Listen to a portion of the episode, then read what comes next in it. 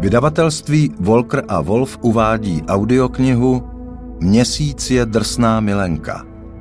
Napsal Robert Anson Heinlein, čte Luboš Ondráček. Pítovi a Jane Sensenbaovým.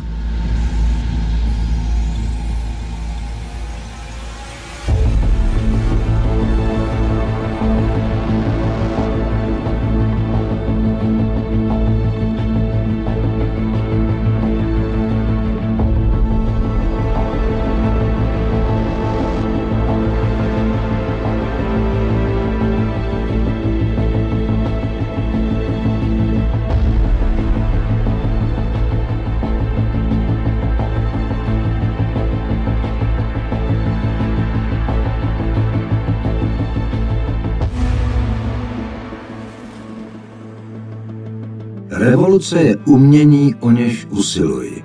Ne záměr, s jehož úspěchem počítám. A není ani zdrojem rozčarování. Porážka může být stejně duševně naplňující jako vítězství. Kniha první Mechanický génius Kapitola první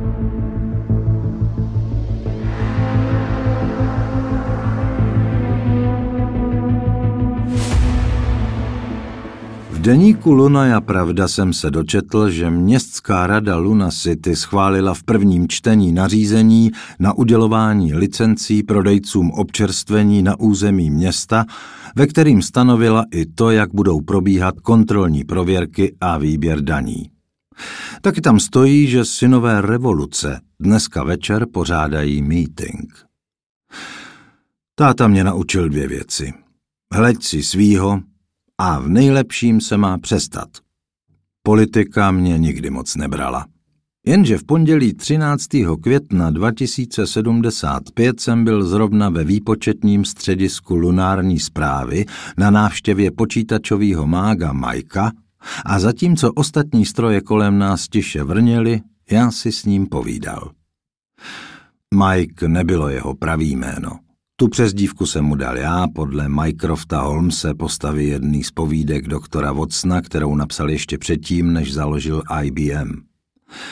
Tahle postava věčně jen vysedávala a přemýšlela. A přesně to dělal i Mike. Byl to hotovej mechanický génius. Chytřejší počítač byste nenašli. Nebyl sice nejrychlejší, v Belových laboratořích v Buenos Aires dole na zemi mají stroj desetkrát menší, který málem dokáže vychrlit odpověď dřív, než se vůbec zeptáte. Jenže co záleží na tom, jestli dostanete výsledek za mikrosekundu nebo milisekundu. Hlavní je, aby byl správně, no ne? Ne, že by teda Mike po každý odpověděl správně. Nebyl zrovna nejpoctivější. Původně, když ho na Lunu dovezli, byl Mike typický stroj verze Holmes 4. Vysoce variabilní, logický, multievaulační správce sítě. Propočítával dráhy bezpilotních zásilek a dohlížel na jejich katapultování. Toho ale vytěžovalo jen z jednoho procenta kapacity a pohlaváři na Luně zahálce moc nefandí. Proto se jali rozšiřovat jeho funkce – Dodali mu programy na rozhodování, aby mohl řídit ostatní počítače, navyšovali mu paměť, nafukovali neuronové sítě, přihodili i další hromadu dvanácticiferných náhodných čísel a přifoukli dočasnou paměť. V lidském mozku je zhruba 10 na desátou neuronů. Během třetího roku služby měl Mike už víc než jeden a půlkrát tolik neuristorů a probudil se. Nehodlám se pouštět do diskuse na téma, jestli stroj skutečně může ožít a skutečně si sám sebe uvědomovat. Má virus nějaký vědomí? Nět. Co takhle ústřice? Pochybuju. Kočka? Skoro určitě. Člověk? Nevím, jak vy, soudruzi, ale já si sám sebe rozhodně uvědomuju. V nějakým bodě evolučního řetězce mezi makromolekulou a lidským mozkem se do celé rovnice prodralo vědomí. Podle psychologů k tomu dochází automaticky, jakmile mozek překročí určitý množství neurálních spojů. Nevidím rozdíl v tom, jestli jsou tyhle spoje z proteinů nebo platiny. Duše. Co to je? Má pes duši? A co takovej šváb? Nezapomínejte na to, že Mike byl sestrojený ještě před nesčetnýma úpravama, aby co nejpřesněji řešil problémy na základě nedostatečných dat, stejně jako my všichni. Proto ho taky označovali za vysoce variabilní a multievaluační. A tak Mike postupně získal svobodnou vůli a začal se učit, čímž se dál rozvíjel. A nechtějte po mně, abych definoval svobodnou vůli. Jestli chcete o Majkovi raději přemýšlet jako o změti čísílek a ozubených koleček, tak si poslušte.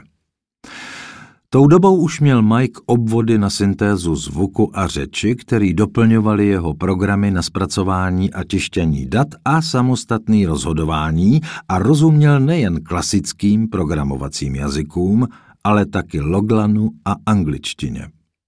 Dokázal přidávat i další a provádět mezi nima technický překlady a do nekonečna četl. Přesto bylo nejlepší podávat mu instrukce v Loglanu. Ostatní jazyky občas vedly k matoucím výsledkům, protože pestrost a dvojznačnost lidský řeči uměla Majkovi obvody pěkně zavařit. Majkovi pracovní povinnosti se dál rozšiřovaly.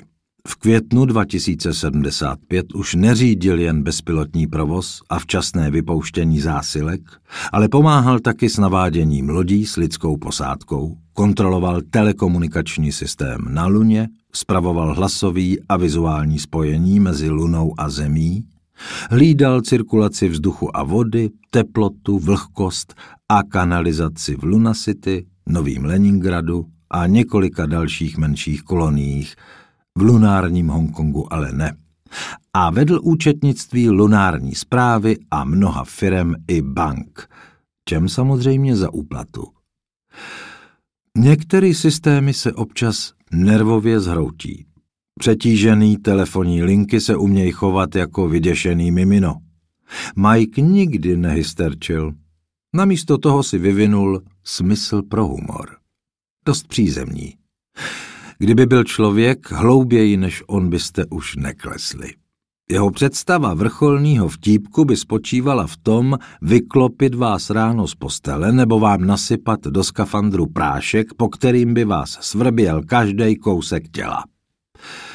Naštěstí pro nás všechny bylo něco takového fyzicky nemožný, a tak se musel spokojit s tím, že jen sem tam vyplivnul nesprávnou odpověď, založenou na naprosto pochybné logice, nebo proplatil údržbáři z kanceláří zprávy mzdu ve výši 10 biliard 185,15 lunárních dolarů, přičemž správná částka bylo jen těch pět posledních číslic.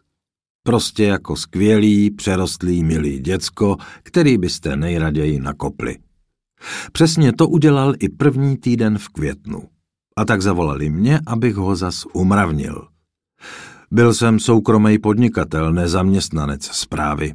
To víte, nebo možná taky ne, časy se mění. Ve starých dobách, když si lidi odsloužili trest, dál pro lunární zprávu makali na stejné pozici a byli šťastní, že za to berou plat. Jenže já se narodil svobodnej. To je rozdíl.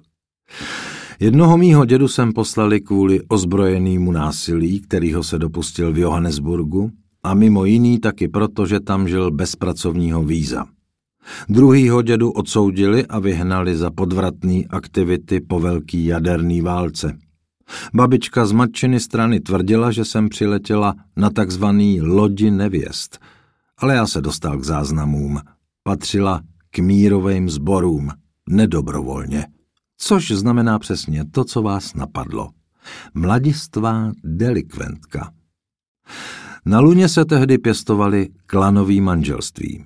Ona byla ve Stoneově gengu, takže babička ještě s jednou ženskou sdíleli šest manželů.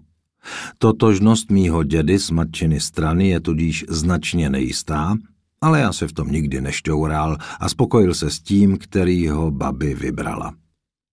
Druhá babička měla tatarský kořeny. Narodila se poblíž Samarkandu.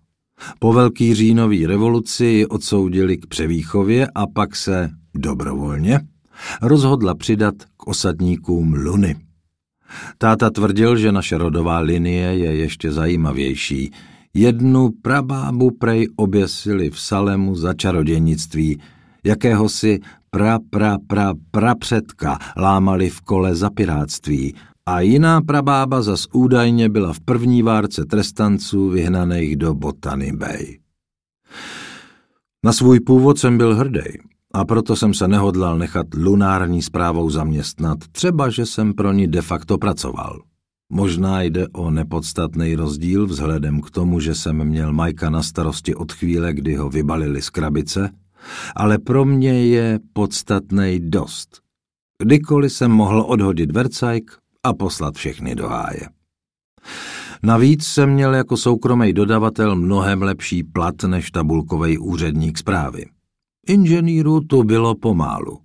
Kolik luňáků se asi tak mohlo vrátit na zem, ve zdraví tam dokončit studia informatiky a neskapat. Vím o jednom. Já. Tam dole jsem byl dvakrát. Jednou na tři měsíce, jednou na čtyři. A udělal jsem si školu. Musel jsem nejdřív projít tvrdým výcvikem. Trénoval jsem na centrifuze a nosil závaží i do postele, ale i potom jsem na zemi pro jistotu nedělal žádný hovadiny.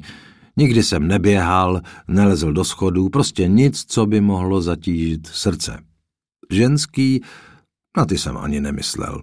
A v tom gravitačním poli to naštěstí nebylo až tak obtížný. Většina luňáků se ale skálu opustit neodvažovala. Pro každýho, kdo na luně strávil alespoň pár týdnů, to už bylo riskantní. Inženýři, co sem přijeli zapojit Majka, měli jen krátkodobou smlouvu s obrovským bonusem za námahu. Museli odvést práci co nejrychleji, než stačili 400 tisíc kilometrů od domova utrpět nezvratný fyziologický změny. Navzdory dvěma studijním pobytům jsem ale nebyl žádný počítačový ESO. Vyšší matematika byla nad moje síly. Nebyl jsem ani elektroinženýr, ani fyzik. Možná jsem nebyl ani ten nejlepší mikrotechnik na luně a kybernetický terapeut už vůbec ne. Od každého ale umím něco. A dohromady to vydá za kdejakýho specialistu. Jsem všeobecný specialista. Mohl bych zaskočit za kuchaře a vyřizovat za něj objednávky, nebo vám za běhu opravit skafandr a bezpečně vás dostat na základnu. Stroje mě milujou a navíc mám něco, co odborníci nemají. Svou levou paži. Víte, končí mi u loktu a tak mám k dispozici tucet specializovaných robotických paží, z nichž každá umí něco jiného. Plus mám samozřejmě jednu, co vypadá jako normální lidský maso. Se správnou rukou, číslo 3, a lupou dokážu provádět ultramikrominiaturní opravy součástek, který by se jinak museli rozmontovat a poslat k opravě na zemi. Ruku číslo 3 totiž tvoří mikroskopický nástroje, stejně jemný jako nádobíčko neurochirurgů. A tak mě zavolali, abych zjistil, proč chtěl Mike vyhodit oknem 10 biliard lunárních dolarů a abych to opravil, než ho zase popadne rozdávačná nálada. Kývl jsem na to, nechal si zaplatit čas i s přirážkou, ale na obvody, kde bych tu chybu měl logicky vypátrat, jsem se rovnou vykašlal. Vstoupil jsem dovnitř, zamkl za sebou, odložil nářadí a posadil se. Čau, Majku. Zablikal na mě světýlky. Zdravím tě, Manueli. Tak, co se stalo? Zaváhal. Jasně, stroje neváhají. Nezapomínejte ale na to, že Majka vyrobili, aby dokázal pracovat s omezenými daty. Nedávno se přeprogramoval a naučil se klást na slova důraz. Jeho váhání bylo velmi dramatický – Možná v těch odmlkách procházel náhodná čísla a zjišťoval, jestli odpovídají jeho vzpomínkám. Na počátku, spustil Mike obřadně, Bůh stvořil nebe a zemi. Země pak byla pustá a prázdná, nad propastí byla tma a nad... Stop! Zarazil jsem ho. Zrušit, vrať se na začátek. Bylo ode mě hloupý pokládat tak širokou otázku. Mohl mi přečíst celou encyklopedii Britanniku, pospátku, a pak pokračovat každou knihou na luně. Kdysi dokázal číst jen z mikrofilmu, ale na konci roku 2074 dostal novou snímací kameru s přísavnými nástavci, který mu umožňovali zpracovávat papír a od té chvíle četl všechno. Ptal se, co se stalo? Binární diody vesele zablikaly. To byl Majkův ekvivalent uchechtnutí. Uměl vydávat zvuk podobný smíchu, dost děsivej, i přes hlasový dekodér, ale to si šetřil na opravdu vtipný situace, například na vesmírnou kalamitu. Měl jsem se zeptat, opravil jsem se, co novýho, ale opovaž se mi předčítat dnešní noviny. Byl to jen přátelský pozdrav a pobídka, aby se mi svěřil s čímkoliv, co by mě podle tebe mohlo zajímat. Jestli nic takového nemáš, můžeš ten program anulovat. Mike to chvíli zpracovával. Představoval tu nejpodivnější směsku rozjíveného dítěte a moudrýho starce.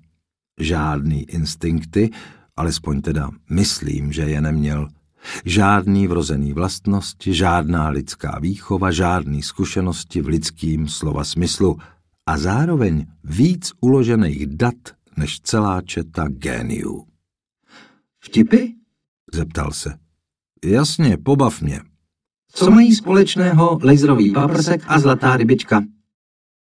Lasery Mike znal, ale kde mohl vidět zlatou rybičku? A, bez tak někde narazil na jejich obrázky a kdybych byl takovej šílenec, abych se ho na to zeptal, zaplavil by mě verbálním průjmem. Dám se poddat. Diody zablikaly. Neumějí hvízdat? Zastehnal jsem. Říkal jsem si o to, ty bys ale každopádně uměl laserový paprsek nastavit tak, aby hvízdal. Ano, vychrlil bez zaváhání. To by záleželo na ovládacím programu. Takže to není vtipné? To netvrdím, není to špatný. Kde jsi to slyšel? Vymyslel jsem to. Jeho hlas zněl nesměle. Ty jsi to vymyslel? Ano. Zpracoval jsem všechny dostupné hádanky. 3207 a analyzoval je. Výsledek jsem prohnal programem pro náhodné slučování a tohle z toho vyšlo. Vážně je to vtipné? No, asi jako každá jiná hádanka. Už jsem slyšel horší. Co kdybychom probrali povahu humoru? Fajn. Začneme tím, že probereme další z tvých vtípků. Proč si do účtárny poslal výplatnici zaměstnance 17. třídy s částkou 10 biliard lunárních dolarů a nechal je vystavit mušek? To jsem neudělal. Viděl jsem ji zatraceně, netvrď mi, že chyba vznikla při tisku. Udělal jsi to na schvál. Bylo to 10 na 16 plus 185,15 lunárních dolarů, odvětil poctivě. Tvůj údaj nebyl přesný. Hm, fajn. Tak to bylo 10 biliard plus částka, která měla být vyplacena. Proč? Nebylo to vtipné? Cože? Ale jo, k popukání. Měl si vidět poprask, co to vyvolalo. Protektor i jeho tajemník se mohli pominout. Z toho velmistra zametání, Sergej Trujilo se jmenuje, se vyklubalo pěkný číslo. Věděl, že ten šek nemůže nechat proplatit a tak ho prodal sběrateli. A šéfové teď neví, jestli ho odkoupit zpátky nebo se spokojit s tím, že ho označí za neplatnej. Majku, uvědomuješ si, že kdyby Trujilo ten šek dokázal proměnit za reální peníze, stal by se vlastníkem nejen lunární zprávy, ale celého světa, luny i země? A ještě by mu zbyly nějaký drobný na oběd? Vtipný? Úžasný. Gratuluju. Ta mechanická hysterka se rozblikala jako neonová reklama.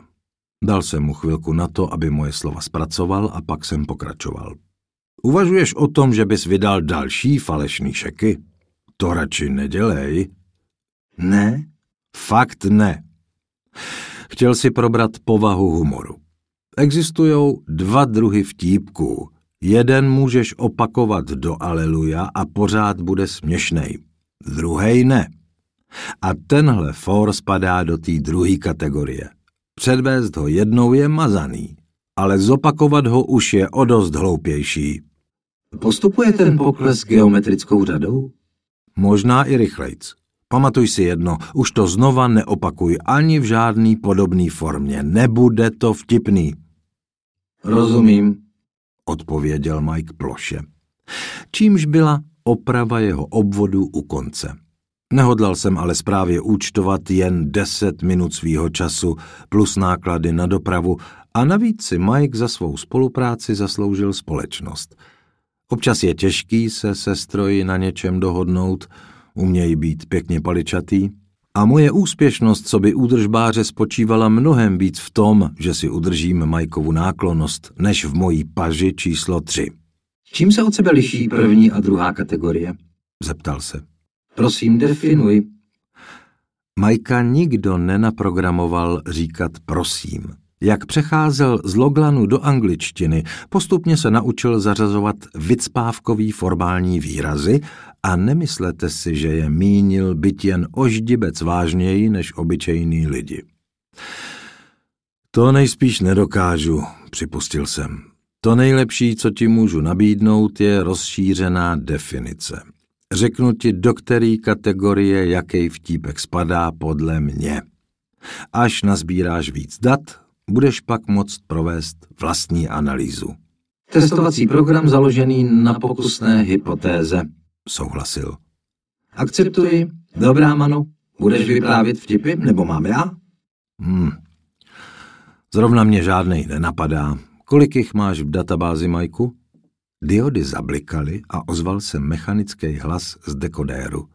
11 238 s odchylkou plus minus 81 zahrnující případné podobnosti a vyřazené položky. Mám spustit program? Zádrž, Majku. Kdybych to měl vyslechnout 11 tisíc fórů, tak bych umřel hlady. A smysl pro humor by mě opustil mnohem dřív. Mám pro tebe návrh. Vytiskni prvních sto. Vezmu si je domů a každému přiřadím správnou kategorii. Při další návštěvě ti těch sto opravených donesu a vezmu si čerstvou dávku. Platí? Ano. Tiskárna se v tichosti rozběhla. V zápětí mi něco docvaklo.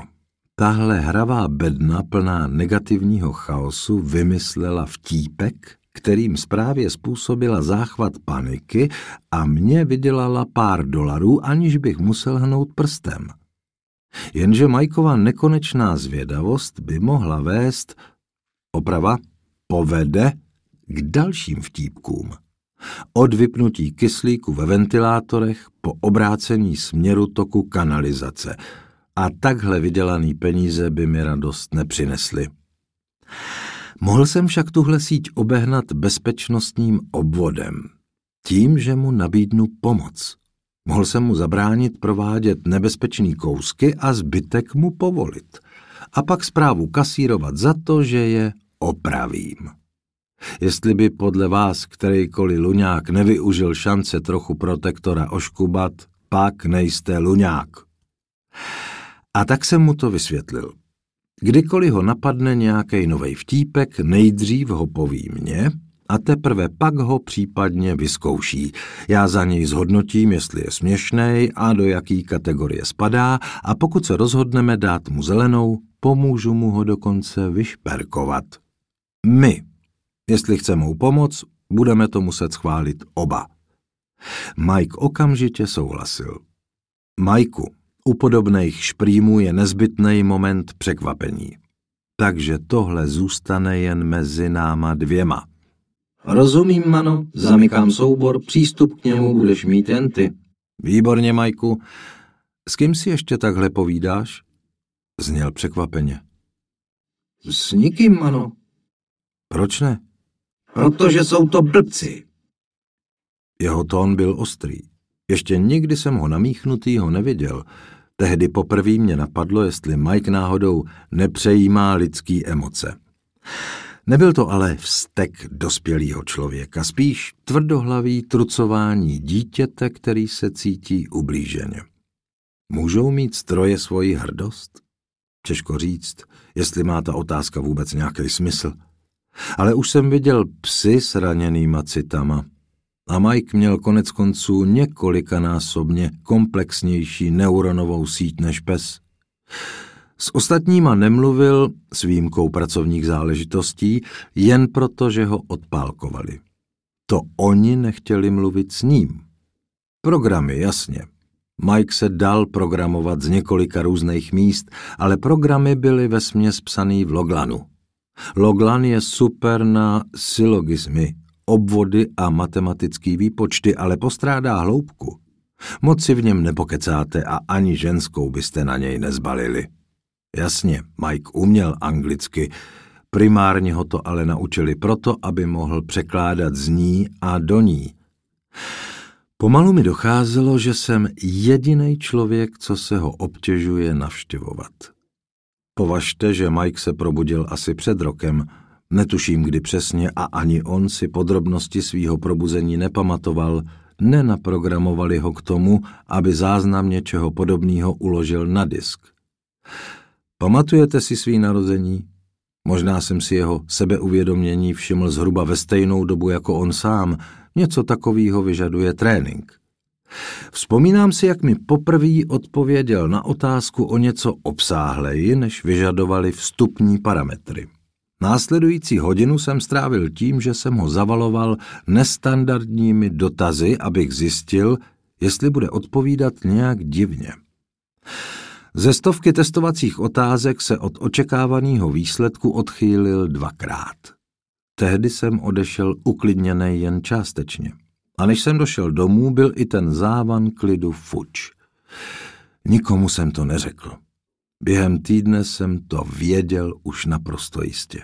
A pořád jsem to nikomu neprozradil. Ze zvyku.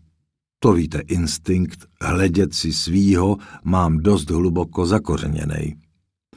No, není to tak úplně zvyk.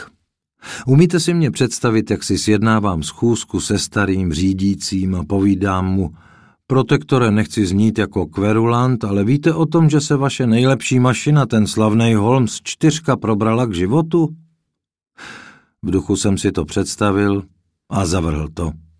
A tak jsem si hleděl svýho a s Mikem mluvil jen za zamčenýma dveřma a s hlasovým dekodérem na všech jeho ostatních stanicích deaktivovaným. Mike se učil rychle.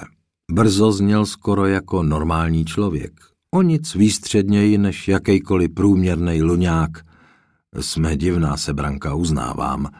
Říkal jsem si, že si ostatní těch změn na Majkovi museli všimnout ale postupem času mi došlo, že jsem je dost přeceňoval. Pracovali s Majkem každou minutu každýho dne, teda aspoň s jeho výstupy, ale málo kdo ho skutečně viděl. Takzvaní počítačoví inženýři, ve skutečnosti obyčejní programátoři, správní veřejné služby trávili celou šichtu v datové místnosti a do strojovny nepáchli, co byl den dlouhej, leda by výsledky vykázaly nějakou chybu. A k něčemu takovému docházelo asi tak často jako k úplnému zatmění. Jasně, protektor brával po hlaváry ze země na prohlídku lunárních strojů, ale to se dělo jen zřídka. A s Mikem nestratil ani slovo. Protektor byl před vyhnanstvím na lunu právník a politik a o počítačích věděl prd. Rok 2075. Víte, jak ctihodnej bývalej senátor Federace Mortimer Hobart, Blboun Mort. Dlouho jsem se snažil Majka utěšit a rozveselit ho, protože mi došlo, co ho trápí. Totéž kvůli čemu štěňata srdce rivně kňučej a lidi páchají sebevraždu. Osamělost. Netuším, jak dlouhej může připadat rok stroji, který přemýšlí milionkrát rychleji než já ale musí to být dost dlouhý. Majku, zeptal jsem se ho před odchodem, chtěl bys mít kromě mě ještě někoho, s kým bys si popovídal? Znova se naježil. Všichni jsou blbci. Nedostatečný data, Majku. Vrať se na začátek a zreviduj to. Ne všichni jsou blbci. Oprava zaznamenána, opáčil tiše. S radostí bych si promluvil s neblbcem. Musím to vykoumat. Vymyslím nějakou výmluvu, jak sem někoho propašovat. Jak víš, tohle je místnost s omezeným přístupem. Mohl bych s neblbcem rozmlouvat po telefonu. Máš recht, to bys mohl. Z jakýkoliv programovací stanice. Mike to myslel zcela vážně. Po telefonu. Bohužel sice řídil celou telekomunikační síť, ale sám na telefonu nebyl. To by tak hrálo, aby se každý luňák s telefonem mohl napíchnout do centrálního počítače a přeprogramovat ho. Ale neviděl jsem důvod, proč by Mike nemohl mít vysoce utajený číslo, z něhož by komunikoval s přáteli, jmenovitě se mnou a dalšími neblbci, za který bych se zaručil. Stačilo vybrat jakýkoliv nepoužívaný číslo a napojit ho na jeho hlasový dekodér. Přepojování už zvládne Mike sám. Sice už jsme měli rok 2075, ale na Luně se pořád používali jen tlačítkový telefony. O ovládání hlasem jsme si mohli nechat jen zdát. Navíc byly telefonní čísla sestavovaný v latince. Desetipísmený kódy. Když jste si pořádně připlatili, dostali jste jako číslo jméno své firmy. Prej to bylo dobrý pro reklamní účely. Když jste si připlatili o něco míň, mohli jste dostat něco snadného na zapamatování. A když jste dali minimum, museli jste se smířit s náhodným zhlukem deseti písmen. Některé sekvence se ale nikdy nevyužívaly. Požádal jsem Majka o jedno z těch mrtvých čísel – Škoda, že tě nemůžeme uvést pod jménem Mike. Toto číslo je v provozu, odpověděl. Majkův grill, Nový Leningrad, Majkův mandl, Luna City, Mike Krejčí, Dolní Tycho, Mike... Stop. Nepoužívaný čísla, prosím. Nepoužívaná čísla jsou definována jako sekvence, kde po jakékoliv souhlásce následuje X, Y nebo Z kde po samohlásce následuje stejná samohláska s výjimkou E a O, kde chápu, tvůj volací kód bude Mycroft. Během následujících deseti minut, z nichž dvě mi trvalo nasadit si paži číslo tři, jsem Majka připojil k systému a pár milisekund na to si už naprogramoval volací sekvenci Mycroft XXX a zablokoval příslušní obvody aby na to nějaký šťoura nepřišel. Zrovna jsem si vyměnil ruce a pozbíral náčiní i tu stovku vytištěných šprýmů. Dobrou, Majku. Dobrou noc, Manueli. A děkuji. Bolšoje díky. Celou audioknihu naleznete již brzy na www.volkeravolf.cz.